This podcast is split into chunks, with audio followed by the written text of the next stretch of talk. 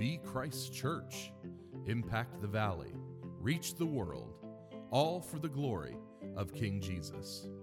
Welcome to the North Roanoke podcast. Today, our lead pastor, Daniel Palmer, will be opening God's Word for us.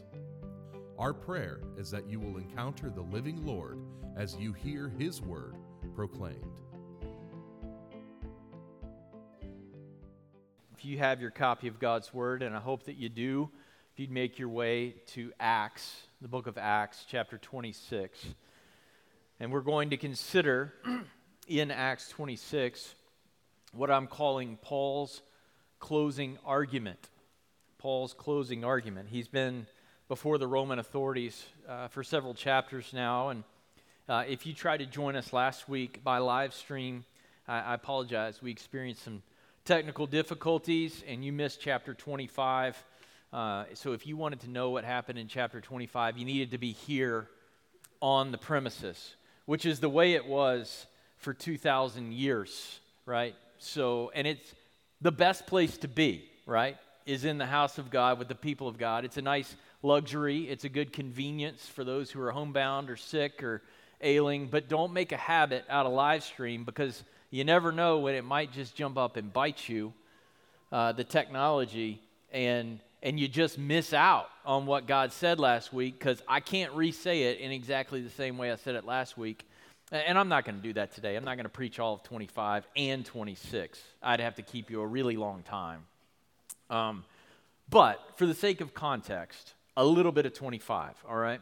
For those of you who are here, I'm sorry. For those of you who weren't, a little bit of context. In chapter 25, we saw Paul experiencing more of the same false allegations that couldn't be pro- proven, and a Roman official, this time not Governor Felix, but Governor Festus, feeling stuck as to how he's going to handle Paul's case without either condemning an innocent man to death or upsetting the Jewish opposition because he doesn't do anything with Paul and instead frees him. So he doesn't, doesn't know what to do.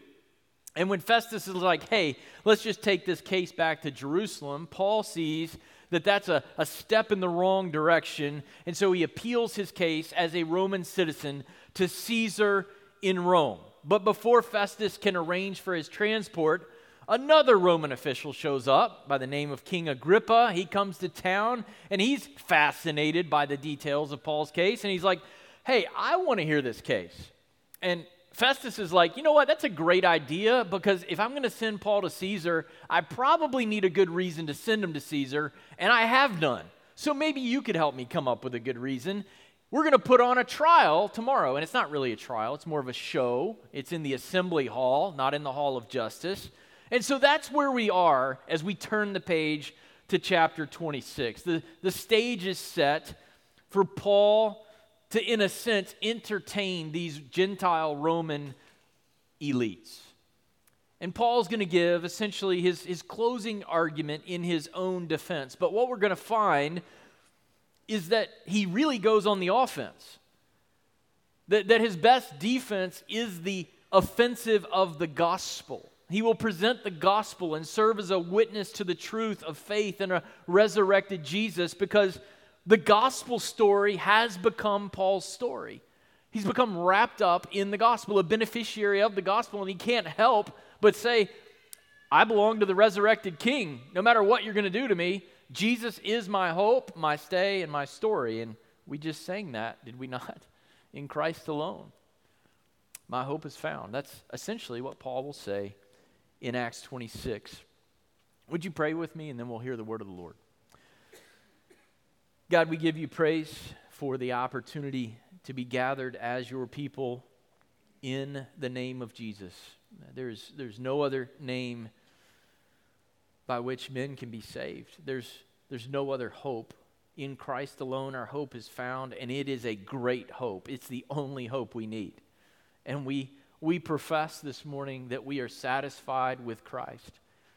Uh, we, we confess, God, sometimes we fall short of that, that we get distracted or we neglect our, our hope and our confidence that is found in King Jesus. But God, we, we, we ask that even in the hearing of your word today, that you would renew that in us as we see Paul on trial, in chains, for the hope of the gospel and never backing down. God, give us that sort of, that sort of hope and that sort of resolve. Forgive us, we, we ask, for putting our hope and confidence in far lesser things. Forgive us for being distracted by things that are so temporary compared to the eternity that awaits those who hope in Christ. Help us, we pray, in Jesus' name. Amen. Verse 1 of chapter 26, continuing down through verse 12. So Agrippa said to Paul, You have permission to speak for yourself. Then Paul stretched out his hand and made his defense. I consider myself fortunate that it is before you, King Agrippa, that I am going to make my defense today against all the accusations of the Jews, especially because you are familiar with all the customs and controversies of the Jews. Therefore, I beg you to listen to me patiently. My manner of life from my youth, spent from the beginning among my own nation and in Jerusalem, is known by all the Jews. They have known for a long time, if they are willing to testify that according to the strictest party of our religion, I have lived as a Pharisee. And now I stand here on trial because of my hope in the promise made by God to our fathers, to which our 12 tribes hope to attain as they earnestly worship night and day. And for this hope I am accused by Jews, O king. Why is it thought incredible by any of you that God raises the dead? I myself was convinced that I ought to do many things in opposing the name of Jesus of Nazareth. And I did so in Jerusalem. I not only locked up many of the saints in prison after receiving authority from the chief priests, but when they were put to death, I cast my vote against them. And I punished them often in all the synagogues and tried to make them blaspheme. And in raging fury against them, I persecuted them even to foreign cities. In this connection, I journeyed to Damascus with the authority and commission of the chief priest. Here's what I want you to see in verses 1 through 12. Paul has this last opportunity before a, a distinguished audience of, of officials. The hall is filled with, with the elites of his society in that day. He does two things that we can learn, or, learn from. First, he shows respect. And second, he shares about his life before encountering Jesus. If you belong to Jesus, you have a life before Jesus, right? To be converted, you've got to first recognize that you're dead in your trespasses and sins. And Paul is going to talk about his life before Jesus. But first, he, he shows respect. In verses 1 through 3, he stretches out his hand toward the king, which is a, a gesture of respect to King Agrippa. And then he speaks in his own defense addressing all the accusations, verse 2 of the Jews. Paul considers himself fortunate, he says, to make his defense before King Agrippa, because Agrippa, although he's a Gentile, he could, as Peterson writes, on occasion represent himself as a Jew in spirit, and he had certain rights in the temple and in the appointment of the high priest. In other words, Agrippa is fascinated with Judaism, and, and he knows that Agrippa is well acquainted with the customs and the controversies, verse 3, of the Jews. This means that Paul can argue his case deeply.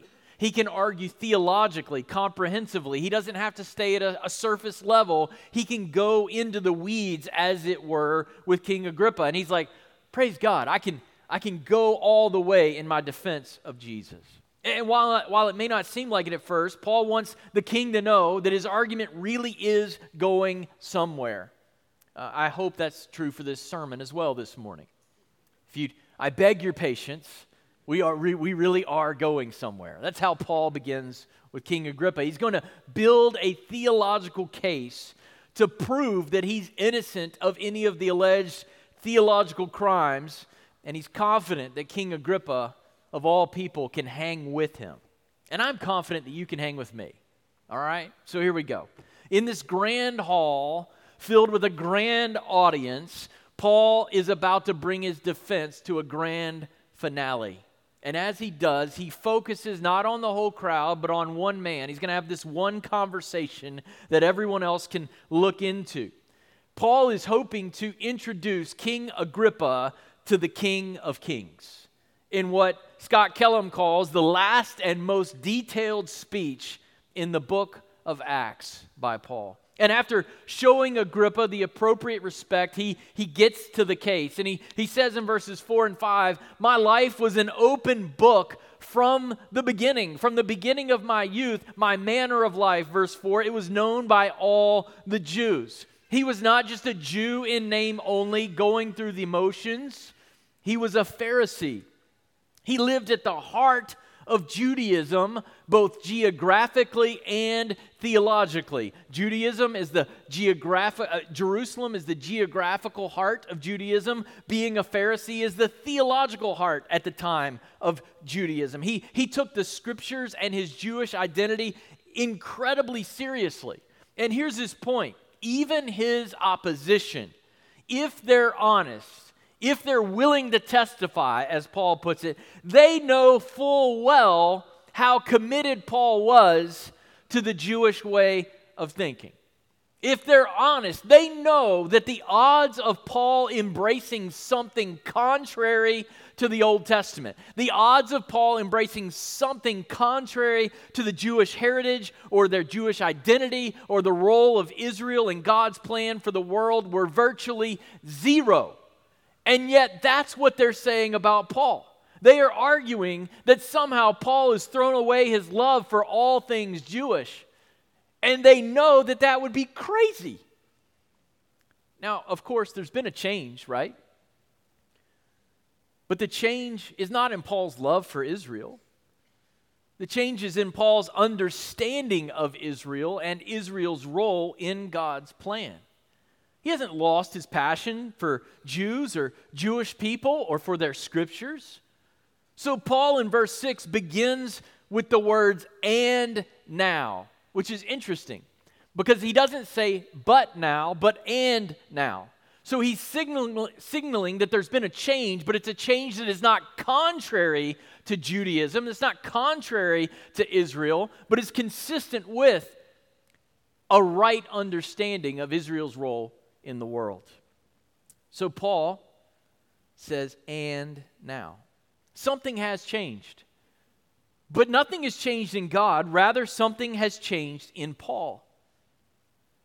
Something has changed in, in Paul's understanding. Paul has not renounced his heritage, rather, he has finally encountered and embraced its hero, the one who brings and gives hope, verse 6. Hope contained in the promise that God made to our fathers, Abraham, Isaac, and Jacob. Paul doesn't mention Jesus yet, but he's setting the table to give King Agrippa an incredible gospel meal. For now, he simply says this the, the hope that Paul has found. You see, verse 6, it's not just a hope, it's my hope. It's a hope that Paul possesses. It is the same hope that motivates our 12 tribes. Do you see that in verse 7? Now, that's interesting. Have you heard people say, well, where are the lost tribes of Israel? Paul's like, uh, they're not lost. They're Jews scattered throughout the world.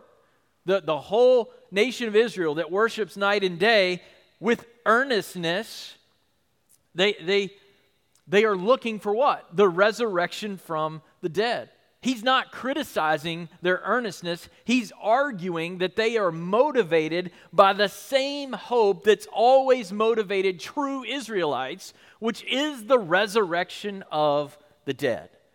Peterson puts it this way Paul takes great pains to establish the hope of Israel is fulfilled in Jesus' resurrection. Paul has not rejected his Jewish heritage, he's found Israel's hope. But I've, I've gotten ahead of Paul a little bit. For now, Paul simply wants his argument for before King Agrippa to go like this My hope is the Jewish hope, and that hope is the resurrection of the dead. And I'm being accused by Jews for having the exact same hope that they should have. What is this about, Agrippa? And then in verse 8, Paul asks a rhetorical question to suggest that the denial of the possibility of the resurrection of the dead by God is ridiculous. That these, these are the people who claim to serve the God of Abraham, Isaac, and Jacob. They, they buried their loved ones in anticipation of the resurrection. They claim to be, belong to the God who parted the Red Sea and brought Israel out of Egypt, the God who created the world from nothing. And now they want to reject the resurrection altogether simply so they can escape their accountability to Jesus? Come on now. Consider Jesus. And then in verse 9, Paul acknowledges that previously he'd been right where they were, right? Look at verses 9 through 11. Paul says he initially rejected the resurrected Messiah too. In verse 9, he tells us that he was convinced that he ought to do many things in opposing the name of Jesus. In other words, Paul believed when he was persecuting Christians before he encountered Christ that he was doing God's work by opposing God's Son. He challenged the name of Jesus. What does that mean? He challenged what was preached about him and he attacked those who claimed to have life in his name. Paul's testimony is that he grew up as a model Jew and he hated Jesus with a passion. I've encouraged us as a church in 2023 to pray for lost people, people who don't know Jesus, in three categories. Do you remember those categories? Unspeakable, unknown, and unlikely. Unspeakable because they're so close to us and we, we're desperate for them to come to saving faith in Christ. It might be a, a brother or sister, a mom or a dad or a close relative. And, and there are those people in our lives it's just, it's hard to even speak about because they mean so much to us. They're so close to us. And then there are others who are unknown. We, they're, they're a colleague or a coworker, or uh, somebody we see at Kroger when we're at you know, getting a ClickList uh, every now and then. We, we just don't know where they are in their receptivity to the gospel. And then we're praying for those who are unlikely to receive the gospel. Can you conceive of anyone more unlikely to trust in Jesus than Paul? And that's the point that he's making, right? I hated Jesus. I hated Jesus' people.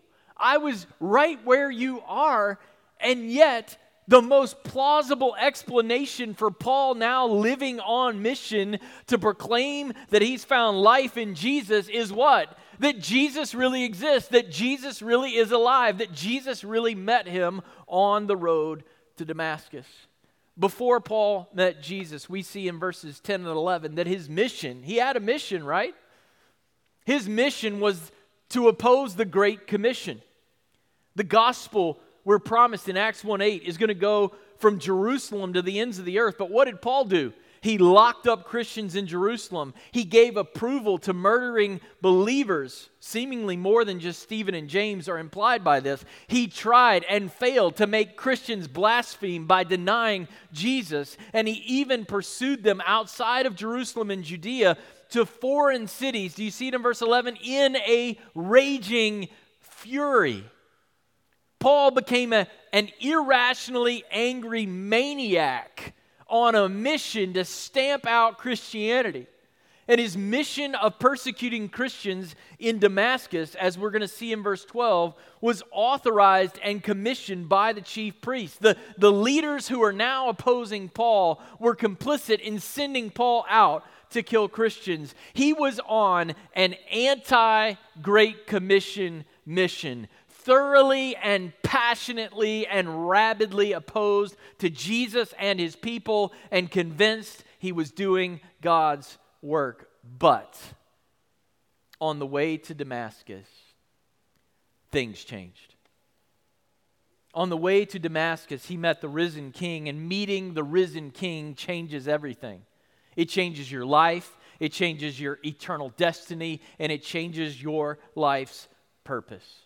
But for people to understand the difference that Jesus makes in our lives, we first, whenever we have the opportunity, like Paul does here, we need to show proper respect, and then we need to be bold enough to tell our before Jesus story. What's your before Jesus story? Is it drugs? Is it lust? Is it pride? Is it self righteousness? Is it career attainment and achievement? Is it, is it money? Is it cars? Is it fame? Is it hobbies? What is it that you were trusting in before Jesus so graciously interrupted your life? Own that part of your testimony. It is, it is only the background to highlight how great Jesus is. And Paul's going to tell us how great Jesus is. Let's, let's keep reading. Verse 13. At midday, O king, I saw on the way a light from heaven, brighter than the sun, that shone around me and those who journeyed with me. And when we had all fallen to the ground, I heard a voice saying to me in the Hebrew language, Saul, Saul, why are you persecuting me? It is hard for you to kick against the goads. And I said, Who are you, Lord? And the Lord said, I am Jesus whom you are persecuting, but rise and stand upon your feet, for I have appeared to you for this purpose, to appoint you as a servant and witness to the things in which you have seen me, and to those in which I will appear to you delivering you from your people and from the Gentiles to whom I am sending you, to open their eyes so that they may turn from darkness to light and from the power of Satan to God, that they may receive forgiveness of sins and a place among those who are sanctified by faith in me. Therefore, O King Agrippa, I was not disobedient to the heavenly vision, but declared first to those in Damascus then in Jerusalem and throughout all the region of Judea and also to the Gentiles that they should repent and turn to God, performing deeds in keeping with their repentance. For this reason, the Jews seized me in the temple and tried to kill me. To this day, I have had the help that comes from God, and so I stand here testifying both to small and great, saying nothing but what the prophets and Moses said would come to pass that the Christ must suffer and that by being the first to rise from the dead, he would proclaim light both to our people and to the Gentiles. Now, that's a lot. I'm going to summarize it in one long sentence. You ready? For the note takers, we'll, we'll hold the, the sentence up there a bit longer than usual. This is what we see Paul doing in 13 through 23. And it's what we should all be about. Paul tells the story of how Jesus interrupted his life and made him a part of his mission. What is his mission? To proclaim the good news of how people, Jew and Gentile, that's everybody, Jew and Gentile, can be forgiven, and everybody needs to be forgiven, by the way. There's no one who hasn't rebelled against God, sinned against God, disrespected God. Everybody needs to be forgiven. There's no other way to be right with God and to be accepted in His presence and to have joy there. To tell the good news of how people can be forgiven and set apart. That's the word sanctified that we saw later in, in the text here. Set apart in, in verse 18. Set apart for God through faith in Jesus. And who is Jesus? There's a lot of Jesuses at the time of Jesus. Did you know that? So, so every Easter, the History Channel comes on and they're like, We found a tomb of Jesus. Here's his bones right here. Oh, come on. You know how many Jesuses there were? There's a lot of Jesuses at the time of Jesus. But there is a particular Jesus in whom we must trust. It is the Christ of the Old Testament, the Messiah, the anointed and appointed king promised by God from Genesis 3:15 forward. This Jesus has come, he has lived a perfect life, he's died an atoning death, and he has been raised on the third day to proclaim hope and life and light and the gospel and good news to the ends of the earth until he comes again. It's that Jesus who saves. And that's a story that's not just for Paul to tell. It's a story that's been entrusted for the church to tell until he comes again.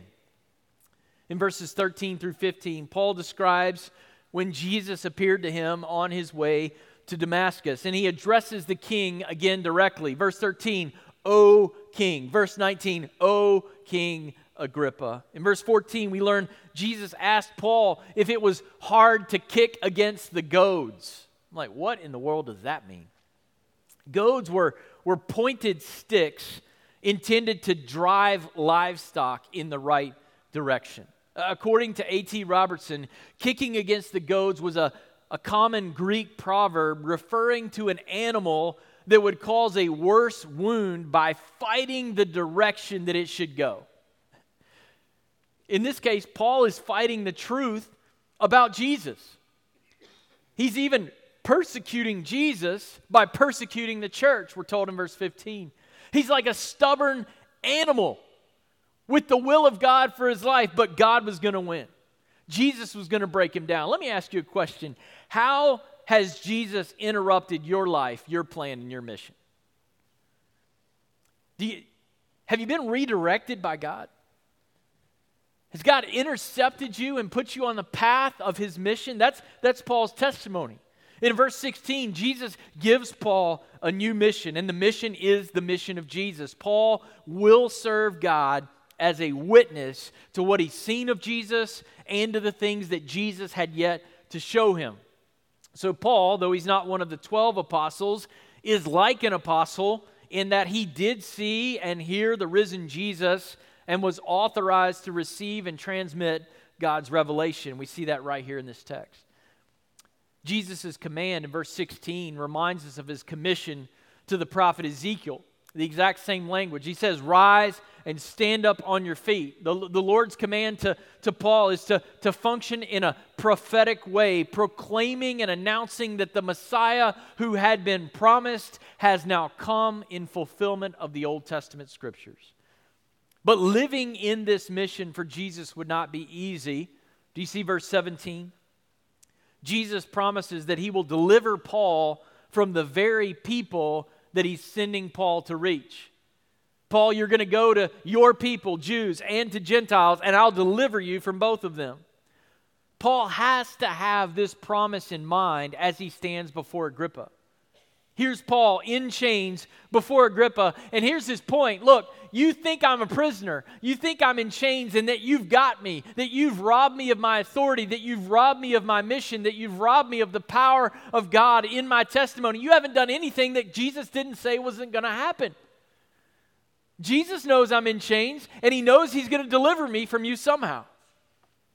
So don't think that these chains undercut the truthfulness of the message of the gospel.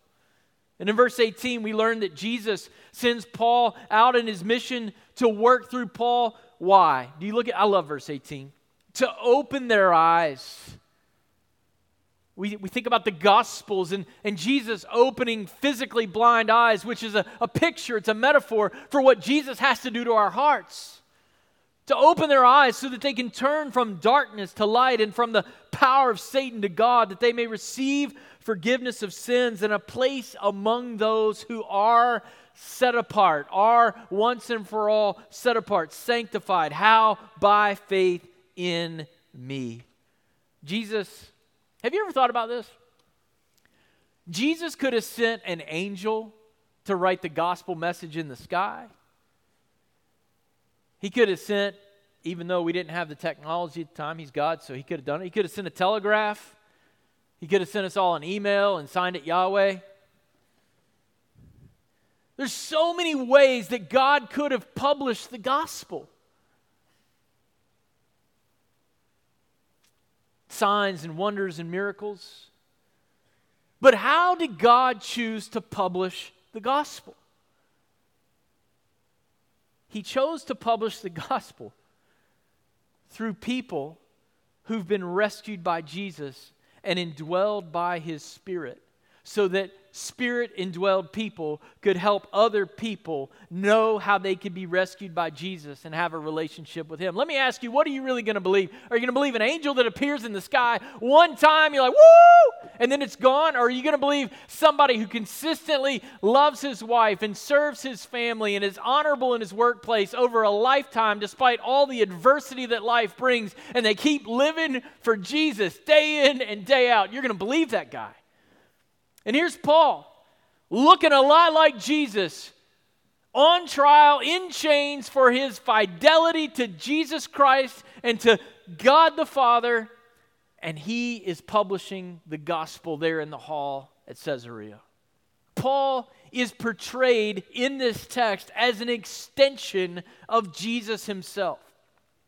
In Isaiah 42, 6 and 7, the prophet says of the coming Messiah, I will give you as a covenant for the people, a light for the nations, to open the eyes that are blind, to bring out the prisoners from the dungeon, from the prison to those who sit in darkness. In Isaiah 9 2, the prophet declares a day is coming when those walking in darkness will see a great light. This happens not only because of Jesus, but because of those who belong to Jesus and have encountered his light. Paul, you remember how Paul comes to Christ? He's temporarily blinded by the glorious light of Jesus so that he can know what darkness is and then the rest of his life be committed to giving himself to being an instrument that God will use to open eyes. You cannot come to Christ unless your eyes are first opened. King Jesus is proclaiming the gospel through his church to this very day. He is opening eyes to the reality that apart from Christ, we are dead in our trespasses and sins. To repent, to turn to God, we must first see that we are in spiritual darkness, living under Satan's power. Only then can we turn from what we now know we need to turn from. Only then can we repent and believe the gospel and run to Jesus in faith. Do you see that at the end of verse 18? It says they are sanctified, permanently, ongoingly set apart as God's people. How? Through faith in me, not, not me, in, in Jesus. There's no other way, church. There's no other way to be right with God. It's not faith in faith. It's not faith in a feeling. It's not faith in your favorite song. It's not faith in an experience. It is faith in the living Lord Jesus Christ that sets us apart as his people. Beloved, this is our mission. Why are we here? Acts 26. We proclaim the gospel and we watch our King work through our witness. So, so what does Paul do when he gets this commission? Verse 19, he was not disobedient. This is Paul's kind of backhanded way, understated way of saying, I was obedient. Like, you don't want to call yourself obedient, right? Hey, look at me. I was the I was super obedient. Yay. Please. But I was not disobedient, which is his, his way of saying, I was all in. I didn't just do what Jesus told me to do. I did it with all my heart and with all that I am and with all that I have. Uh, we know this because what does Paul do? He begins calling on people to repent, to turn to God in faith, and to live out their new life in Christ. Verse 20, to perform deeds in keeping with their repentance. This is fascinating. Look at the order in verse 20. He doesn't say that he called on them to get their life together and hope that Jesus would save them. This is important. All you got to do is run to Jesus. All you got to do is see that you've been living in darkness, see that you've been living in a life of rebellion for God, see that Jesus is the light, turn to Him, trust in Him, and He will take care of giving you the Holy Spirit to enable you to live out the life that He's working into you. But if you spend the rest of your life trying to be good enough to get to God, you'll never get there. You got to get the order right. Believing in Jesus really will change how you live. And if it doesn't, that's a problem, that's a warning sign. If you can keep living in the sin you were living in before you were supposedly saved, you were never saved. If, you, if you're just doing the same stuff and you just attached a little Jesus to your life and there was no substantive change in your thoughts and your attitudes, your behaviors, your actions, I'm not saying that you were perfect, but that when you were less than perfect, that it bothers you now and you want to run back to Jesus. If sin is still just as enjoyable as it ever was, big warning light on the dash of your spiritual life. Paul, what does he do? He obeys the mission, he obeys the gospel. He does it in Damascus because that's where he is. And then when he gets to Jerusalem, he does it in Jerusalem. And then he does it in Judea and among the Gentiles of all the nations. Do you see those words, Jerusalem and Judea and the Gentiles of the nations? Does that sound like an echo of Acts 1 8?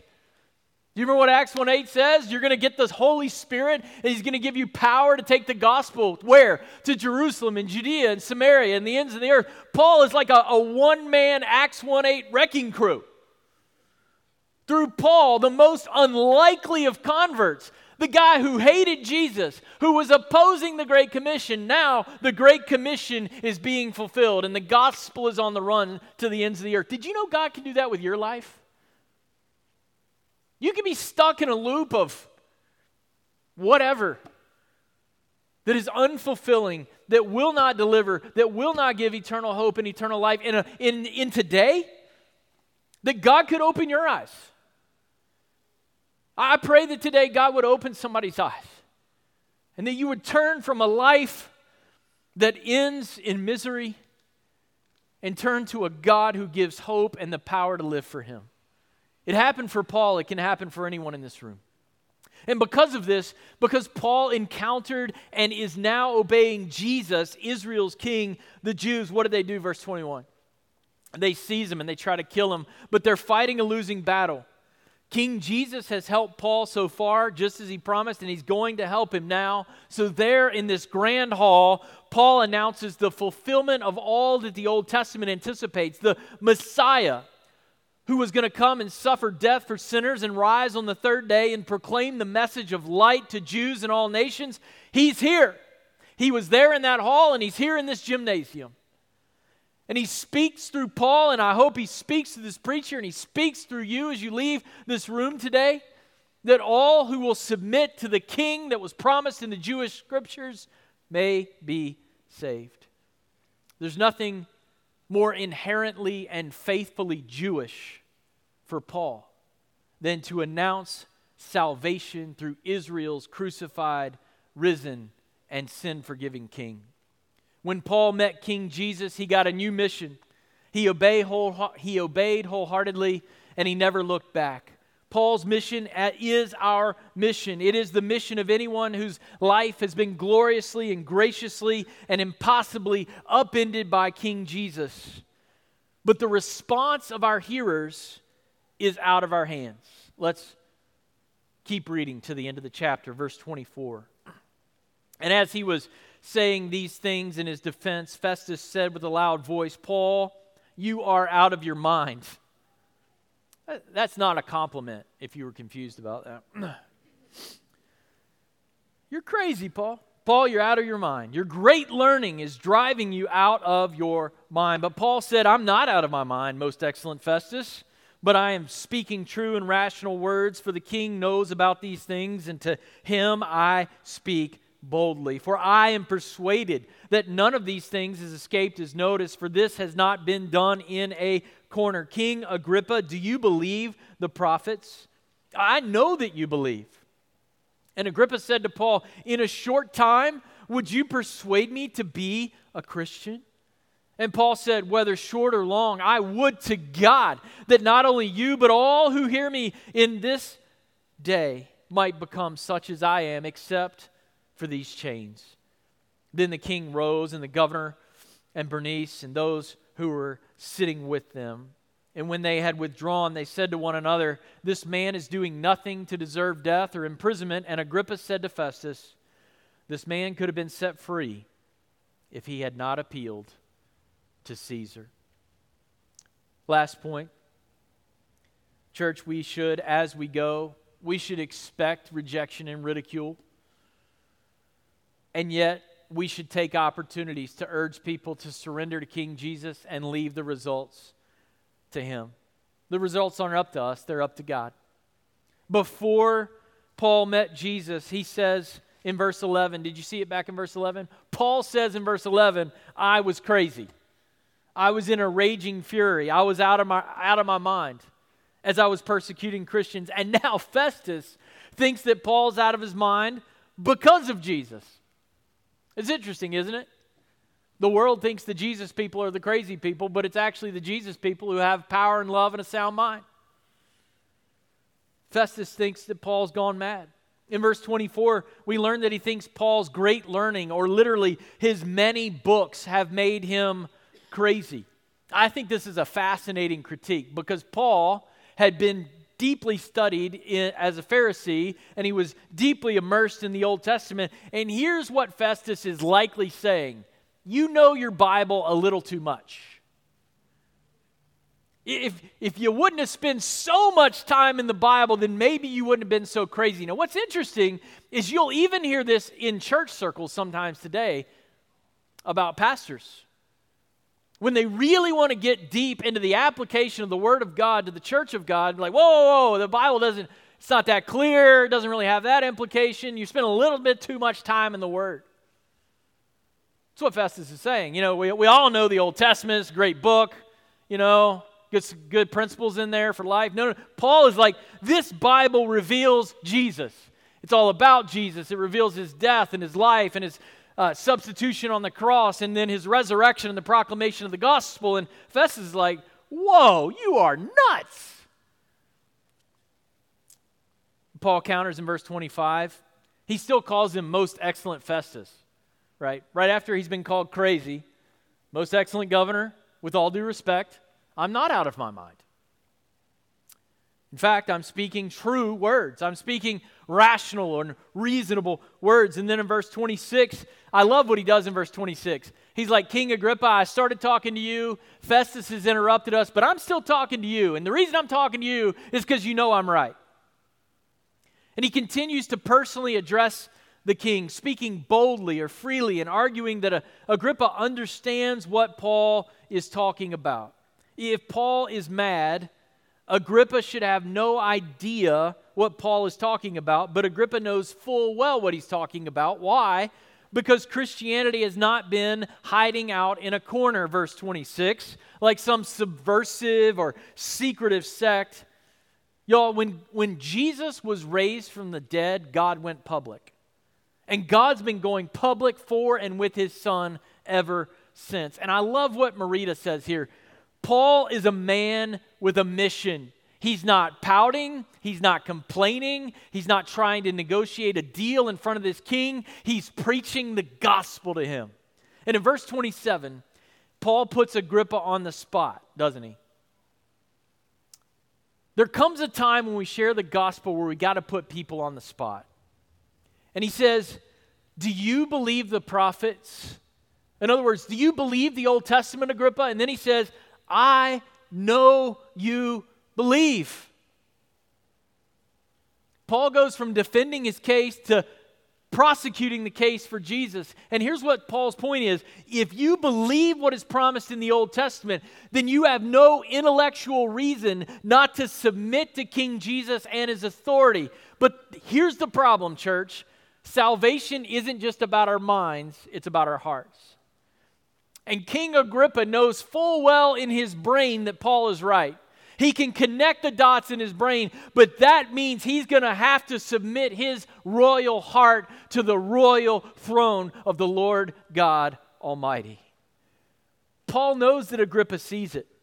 He knows that he sees the case for Christ, but Agrippa's going to have to repent and turn from darkness and the power of Satan to the light of Christ. Paul has had a very difficult two years. And here he is still preaching the gospel to the king who could release him and begging him not to release him from prison, but to release himself from the chains of darkness by submitting to King Jesus. Do you want people to know Jesus that bad? That in the moment that you could get out of jail, by buttering up somebody, instead you bring the gospel to them and challenge them and confront them with it? How bad do we want people to encounter Jesus? Do we want to encounter, we want people to encounter Jesus like Paul did? Do you understand? He's in chains and he could get free right here. And instead, he's like, You're rejecting Christ and you know it. What's wrong with you? Would to God that the church of God would be bold for Christ like this. And at this point, Agrippa expresses astonishment at how quickly or perhaps how easily, it's not clear in the Greek what Paul is saying, but how quickly or how easily Paul has made his case. And, and Paul's reply in verse 29, I love verse 29. Agrippa, it's not about me. It's not about how easily I made the case or how quickly I made the case. I could go on for hours or I could make the arguments more difficult to follow, but I would to God. That's, that's the language of prayer in front of every. I would to God that everyone who is within the sound of my voice would become like me except for the chains that are on my wrists and feet. I would to God that the world would be saved and gloriously submitted to the agenda of King Jesus in all the world. Do you pray like that? You think like that? I submit to you, I, I do sometimes. And other times I get trapped in the busyness of life.